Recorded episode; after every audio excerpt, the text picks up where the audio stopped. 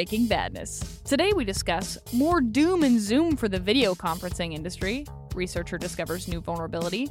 Next up, holy mackerel, Amazon accounts no longer in their prime after targeted phishing kit. And finally, the Karma Initiative. Sensitive app download goes awry. Breaking Badness is next.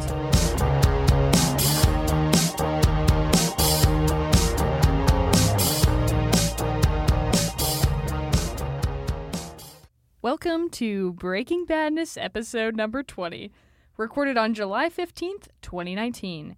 I'm your co host, Kelsey. I'll take that burger, well pun, LaBelle. With me, co host Emily needs more hoodies hacker. And last but not least, Tim, my karma ran over my dogma helming. Oh, it's not super long. No, it's just Ugh. actually it's not sad. It seems like it should be sad, but you I would rather have karma kind of ahead of dogma. So I think that's that's not as bad as it might sound. It's an overall positive message there. That's right. That's good. We all need more of that in our lives. Thank you, Tim. A little sweetness and light, sure. Join Tim after for a brief meditation, Cue up that new age relaxation music followed by ASMR. with Emily. I could do that. There we go. I will resist the urge right now, though. I think we should do that after summer camp as our Mhm. podcast, a relaxation podcast. yeah, So yeah. everybody can I think they'll all recover. That sounds like an excellent idea. Which, speaking of leading up, we should all provide our um, advice on surviving. So think about that, you two, and come back to us next week, folks, and we'll, we'll get that going. So earlier this week, security researcher Jonathan Leitschuh revealed that an attacker could force a Zoom user into joining a meeting by simply tricking them into clicking on a link. Therefore, if a user hadn't set up an option to turn off video when joining a meeting, the attacker could access their video feed. So this has been tracked currently under CVE 2019 13450. So, um, Tim, before we dissect the impact of the vulnerability, can you provide a timeline of the, the vulnerabilities disclosure, the research, the proof of concept, etc.? Yeah, I'll go into all of that. And at the beginning, I'm going to say that it's also, it's actually a little bit worse than just what you mentioned up front, because not only could the vulnerability um, cause the victim to be unknowingly joined to a video call that they had no intention of joining, but uh, there was also a method of doing a basically DOSing an individual computer, a victim computer, by using some of the same aspects of this vulnerability. So there was really a lot going on here. They managed to pack quite a bit of potential damage doing into one uh, ill-conceived implementation. So That's a okay. great point. Otherwise, it'd basically be like a the video conferencing version of a butt dial almost. That's a right. call you weren't trying to make, That's right. a conference you didn't want to join. Apparently, I all of butt them. dialed my dad yesterday, and the weird thing is, I didn't even know it on my phone. Like there was no evidence. It was like a total ghost Ghost Butt butt dial. dial. paranormal. I think I think that needs Emily? to be investigated. I'm investigated. looking at Emily Hacker Oh, as I say You that. know you want to do it. I'm already on the case. Don't worry. okay. All right. So anyway, back to this Zoom vulnerability. Um, this vulnerability didn't sit down too long before it was addressed, but well, it depends on your definition of too long. It was it was not like some of these vulnerabilities that are years and years old. On the other hand, there are still some frustratingly long durations in the timeline of this thing considering the implications of the issue. So Jonathan responsibly disclosed this issue to Zoom on March 26th of this year, although he had actually requested via Twitter to get hold of someone at Zoom a couple weeks before that. Importantly, in his report to them, he also described a quick fix that he suggested Zoom could implement to mitigate the problem. Unfortunately, the process of getting an eventual fix was anything but quick. It was very slow. In April, there were a couple of back and forths with folks at Zoom, um, as well as with security teams at Chromium and Mozilla, who had some suggestions of their own uh, for Zoom on this. The next significant milestone in all of this was a meeting to decide how to deal with it, and that was on June 11th. So, for those of you who aren't Rain Man, that's at the T minus 18 days mark from the 90 day uh, responsible disclosure window. What the heck was going on during May? Who knows? But what we know was not happening in May was a complete and effective fix to the vulnerability. At any rate, finally on June 21st, Zoom reported that the vulnerability was fixed, which actually turned out not to be true. The uh, there was at least a partial fix that um, that Jonathan confirmed on the 24th, which was that original quick fix that he had suggested way back in March. But the whole story doesn't seem to have resolved until even more recently than that. Interesting. And I think it might be helpful for our listeners too if you translate the timeline in the age of Abraham Lincoln. Did you? Oh, I hadn't thought about that, but you're right. Abraham Lincoln would have been like, I don't know, a teenager when this was reported? No, no. not quite. A 200 and teenager, maybe? 200. I've forgotten to keep my Lincoln math uh, closely at hand. That would truly make you a rain man, I think. Yes, it would. Certainly would. That's my new Certainly, definition. Definitely would. Certainly, certainly, definitely would make me Rain Man. Well, thank you for that timeline, Tim. There was quite a bit in there to unpack. So um, let's move on to uh, some other details from what Jonathan had uncovered.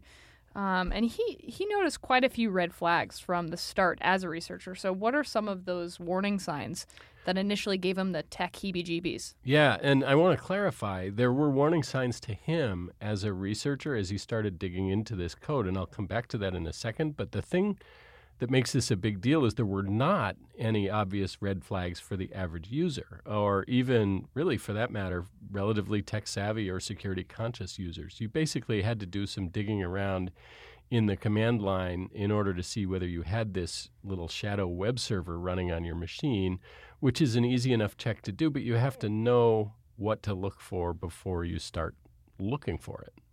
Schrodinger's vulnerability.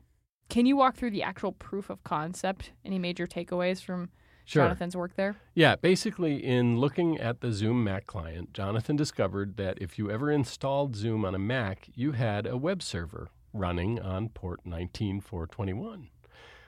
Not something we necessarily would have assumed. So, if you want to pause the podcast and check right now for yourself, by the way, just run LSOF I colon 19421, and you can go ahead and do that.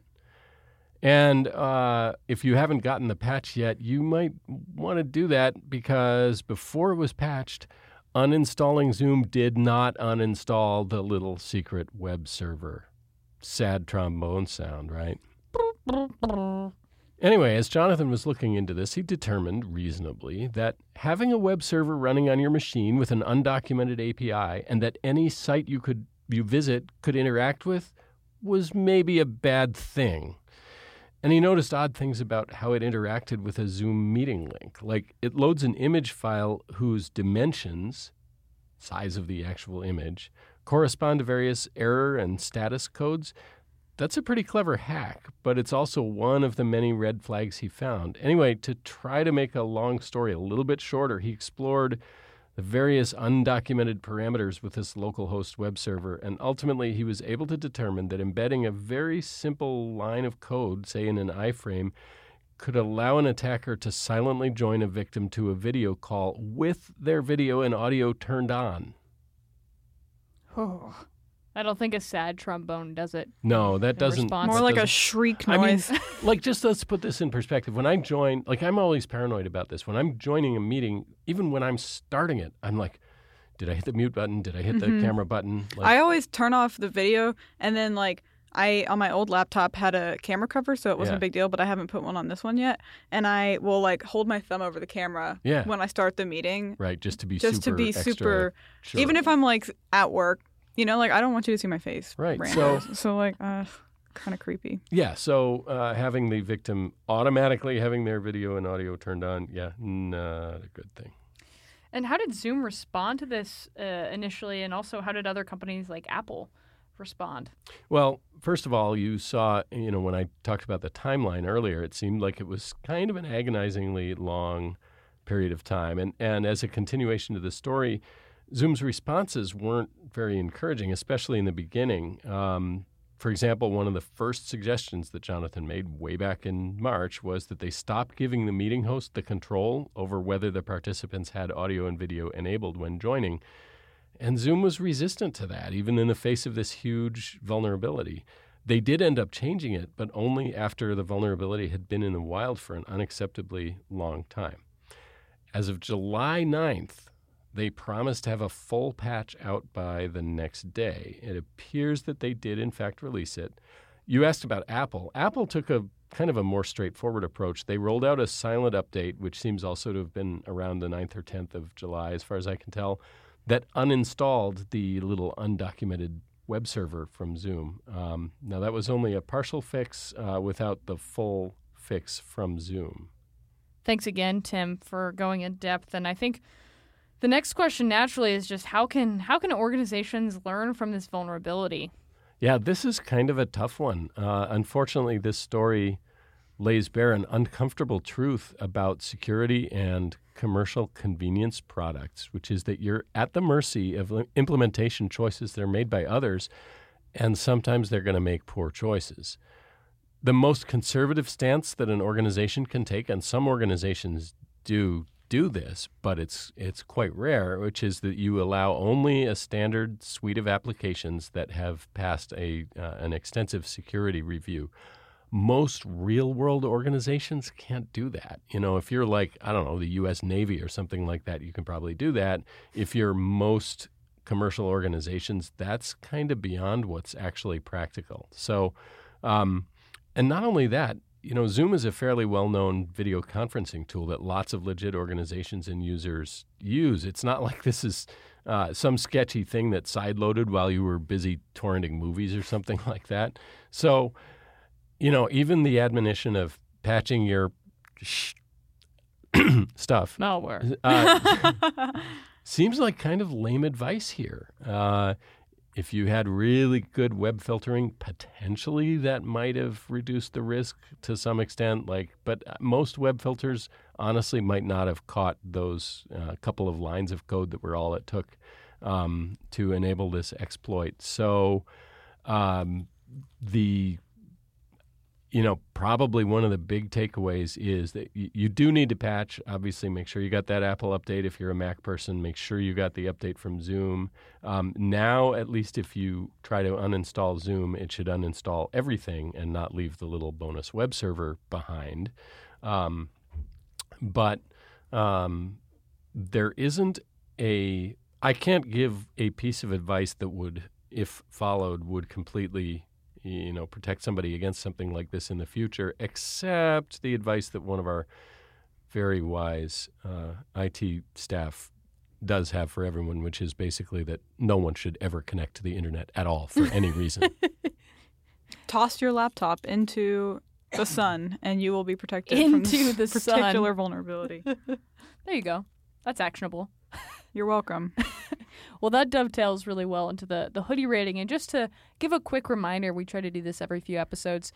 Our hoodie rating is on a scale of 1 to 10. Actually, there's no real scale. I'd say 10 is the highest possible situation that we're dealing with. And, and that scale is sliding, but really, we're trying to give folks a sense of should you still be listening to the podcast and sprinting to check your command line for what Tim had pointed out as an example? Or is this uh, just sort of something to be slightly aware of, etc. So that that ten range is probably st- stop listening and start actioning. Um, so Tim, with that in mind, what what would your hoodie rating be for this um, this Zoom vulnerability? Yeah, this has there are sort of two po- two parts to how I think about this, and one of them is uh, a high number of hoodies um, for the fact that this was something that was not necessarily easily detectable. It was not patched quickly uh, after it was responsibly disclosed, and it had a potentially very unwanted effect. That would put it at, I don't know, an eight or something um, on my scale. On the other hand, there are worse things that could happen than joining a video call uh, unbeknownst to you. If it happened to you, it probably feels hard to think of something that would be a lot worse than that. It, I mean, don't get me wrong. That's that sucks. That's flat out very bad. Um, it was not RCE. Um, it was not total ownage of your machine. So that mitigates to some extent. But I'm still, you know, I'm at least at like hood, six hoodies on this. What are you thinking, Emily? I was going with the same um, kind of back and forth struggle that Tim has had here is if you think of it from one perspective, it is really bad on an individual user um, level, almost from kind of like a even if you think of it not from like a espionage or like our traditional kind of like corporate standpoint, but if you think of it from like a stalking standpoint, Oh yeah, like it gets real bad real fast. that's right. And I am very uncomfortable with how it can be used in that kind of sense. But if you do think about it on our the way we normally rate things in hoodies is kind of more I think from like a okay, I'm a business owner, how is this going to affect my business? I think that risk is relatively low.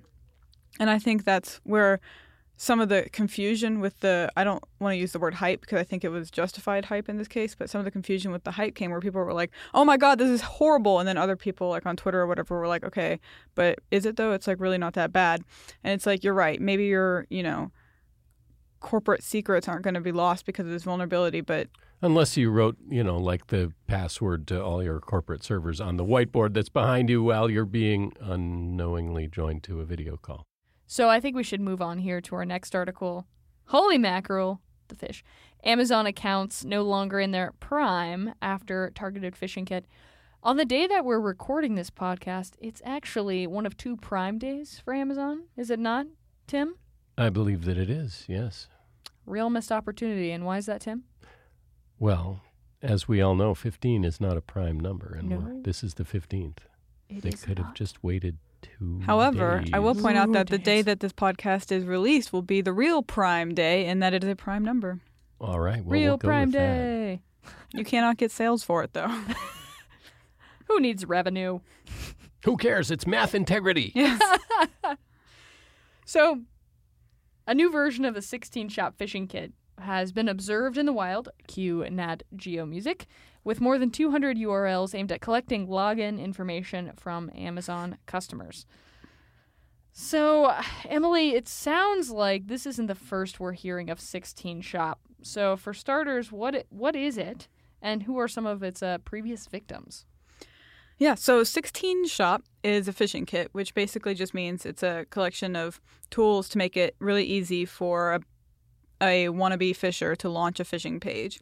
Um, there's a lot of different phishing kits out there, and a lot of them can be purchased or obtained by individuals who may not be as tech savvy, who um, once they get their hands on these, only need to tie it maybe to their domain of choice or to some other uh, small criteria in order to quickly um, launch their own phishing page that can then lead them to be able to easily grab credentials or whatever information that particular phishing kit um, grabs. So this phishing kit in particular, 16 Shop, made noise starting late last year by spoofing the Apple login page. Um, the victims of that campaign were primar- primarily located in the US and in Japan, and they would receive phishing emails that contained a PDF that was telling them basically that there was uh like unexpected login activity on their Apple account and to click this link in located within the PDF to verify their account information. So they would click the link, it would bring them to the phishing site and then it would steal their credentials along with um, credit card and other personal information such as Shoe name, size. address, shoe size. Definitely shoe size. Um, that was actually the first thing. It, it That's why it's called 16 shop. what? Mm. Shopping for shoes. What is the sixteen? Not important. Okay. Um, I am just gonna move on. So. That's a good idea. In May, researchers at McAfee noticed a new slew of Amazon phishing pages that looked to be closely related to the old 16 shop Apple activity.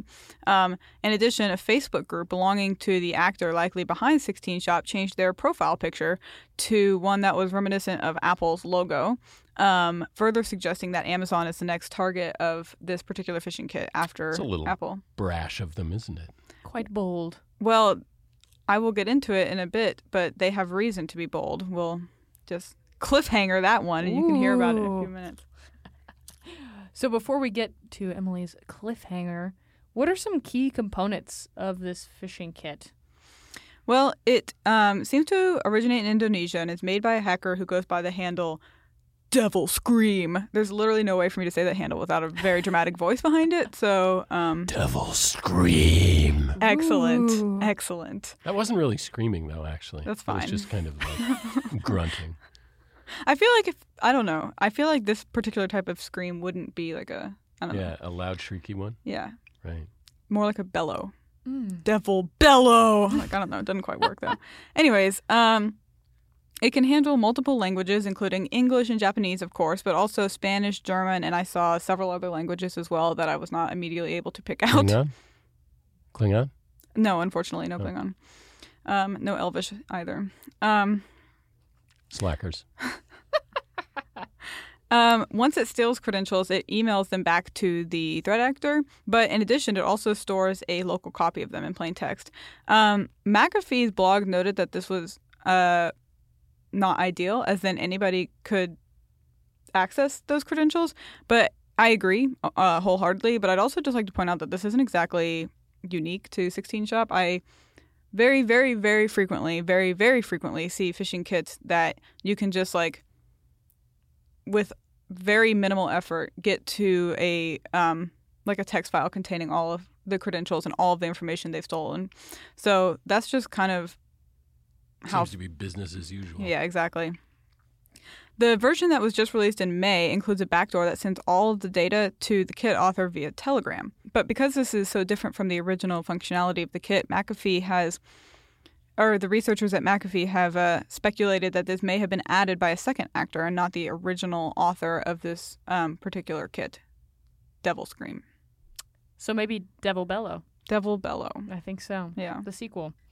So um, another technical tidbit that McAfee gets into is uh, basically how did the threat actor generate the malicious PDF associated with the phishing kit? Yeah, um, the author used a conversion site, pdfcrowd.com, to create the malicious file. Um, so it wasn't like, again, it's not something that they are necessarily having to be super technical. It's kind of interesting to see how these tools. What You're telling me they're not so fish-ticated? you were, the look on your Oh, face, man. you were just like it was almost alarming. so excited and to then say we that. heard it, and it was It was like a three alarm pun there.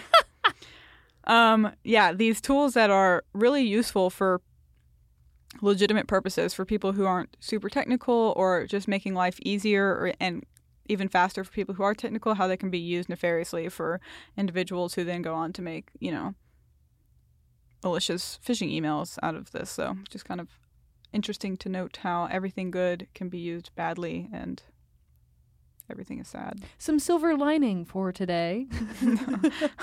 Welcome to the world of InfoSec where everything is sad.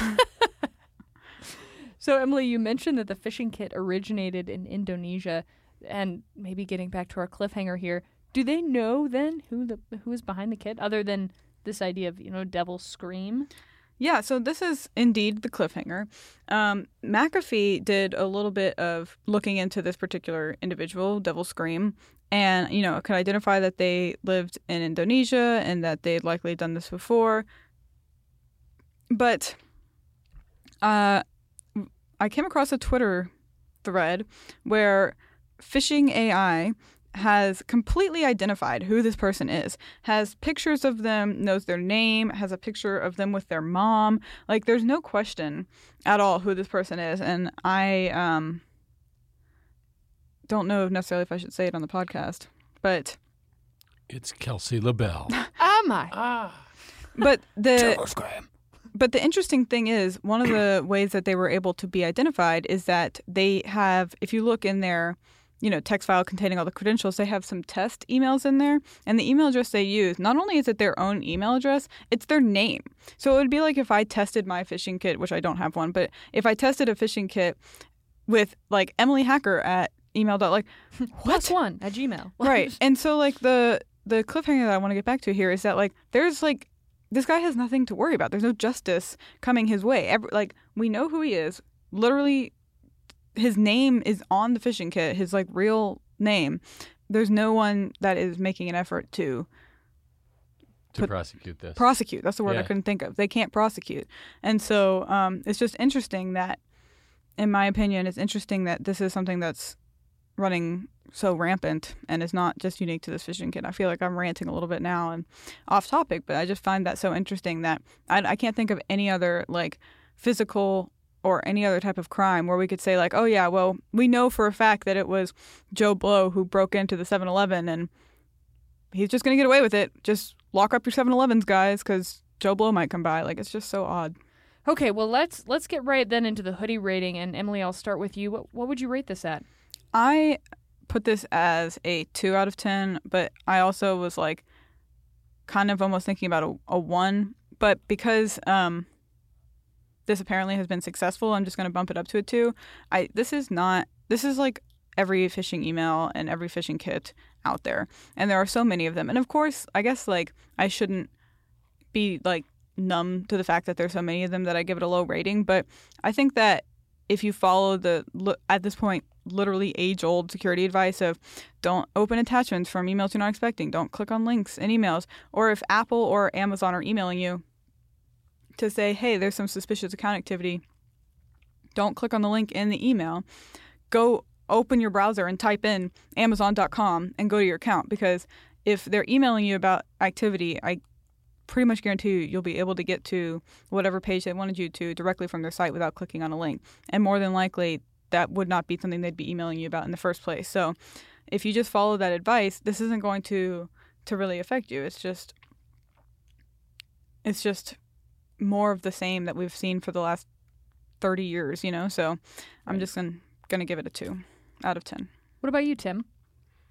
I'm in the number that popped into my head was exactly it was two also. Um, I think the reason this made news was more just because it's interesting knowing about the provenance of these phishing emails and that it was you know and the latest work from this same uh, kit author and not that there was anything particularly innovative about the phishing that they're doing. I think it's a pretty low grade thing. I could even probably be talked down to a one also on this one. Don't click those links, people. Don't drink and click.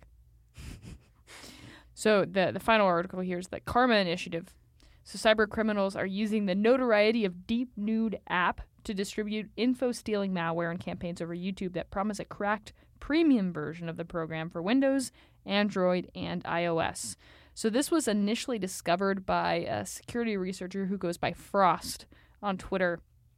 So Tim, briefly, if you can provide us with a description and history, if you will, of this this particular app. Well, brief is actually an understatement since the point of this app is uh, to go beyond brief, to do something no one should ever do. and what, what I think I'll do here is just say that this app was designed to allow people to modify photos of other people in ways that the name of the app, Deep Nude, kind of hints at. So Tim briefly gave us a description of what the uh, original app that's no longer available legitimately on the web is used for. Technically, I sort of avoided giving a description of it, but I I true. kind of alluded to it. A nuded. Let your Sorry. imagination uh, take it from there. Yes, there you go. but Emily, can you give, or I, I should ask Emily, do you have any thoughts on the malware that was deployed when somebody was downloading what they thought to be, what purported to be, the Deep Nude app? Yeah, so the malware in this case um, seems to be something called QuLab. Um, and QuLab is designed to steal information from your browser, such as your browser history, any credentials you may have uh, entered, as well as from other programs. So if you use Discord or Steam, it can pull credentials from there as well. Um, in this case, it was being downloaded from malicious links in YouTube videos that, as Kelsey, you mentioned, were claiming to have free copies of this app. So let's go right into the, the hoodie goody rating. I'm curious to hear, based on what you both said, where you sit. Yeah, uh, let's see. Um, I'm going to say it's it's zero hoodies, and the reason I'm going to say that is that let's put it this way: if you're an organization who had someone that was using Deep Nude on corporate uh, equipment, like probably you don't want to have that employee anymore. So they got owned. Okay, that's that is potentially a problem for your company, but now you're done with that employee, hopefully. So uh, that aspect of the problem goes away. I don't know. It's probably not a zero, but maybe it's like 500 milli hoodies or something. I, it's hard for me to put this at a high hoodie rating, um, given that people who are, you know, carrying out their work with integrity aren't going to be exposed to this particular uh, risk. What about you, Emily? Yeah, if I separate the malware from the circumstance, I think the malware itself is a little higher than zero. Um, just because if you do end up with this malware on your corporate network, it's not good. You know, it can steal credentials um, and history or whatever. But as Tim mentioned, if you are a um, working in a SOC at a company and you see someone has this malware on their machine, um, go back and see how they got it. and then if you see that it came from this, hand that user right over to your legal team and say adios because this is disgusting. So I think that including the circumstance, part of me wants to give it a hoodie just because I. I know. I was kind of in that realm also. It's like malware is bad, but the it could lead to something good in that these bad people get some punishment for this. So that's like a good thing. So I think I'm going to go with zero hoodies though, just to cancel out because your neutral stance between the two realities that Yeah. you're dealing with there. That makes complete sense. Well, that's all the the article sets that we have for today, and um, I believe all three of us actually are going to be at summer camp this year, Mm-hmm. and so we invite all of you if you would like to. Uh, we have a party on Thursday if you want to come hang out there. Um, but additionally, if you want to go grab a drink, discuss the podcast, be on the podcast, do feel free to reach out. You can either contact uh, myself, which is just Kelsey at domaintools.com, K E L S E Y at domaintools.com, um, or you can go ahead and tweet at us, and we'd be happy to speak with you. And we hopefully look forward to seeing all of you there. See you at summer camp. see you there. That's about all we have for this week. You can find us on Twitter at Domain Tools. All of the articles mentioned today will be included in our blog post, which can be found at blog.domaintools.com. Catch us every Wednesday at 9 a.m. Pacific Time when we publish our podcast and blog. That's it for this week. We'll see you again next week on another episode of Breaking Badness. Until then, remember don't drink and click.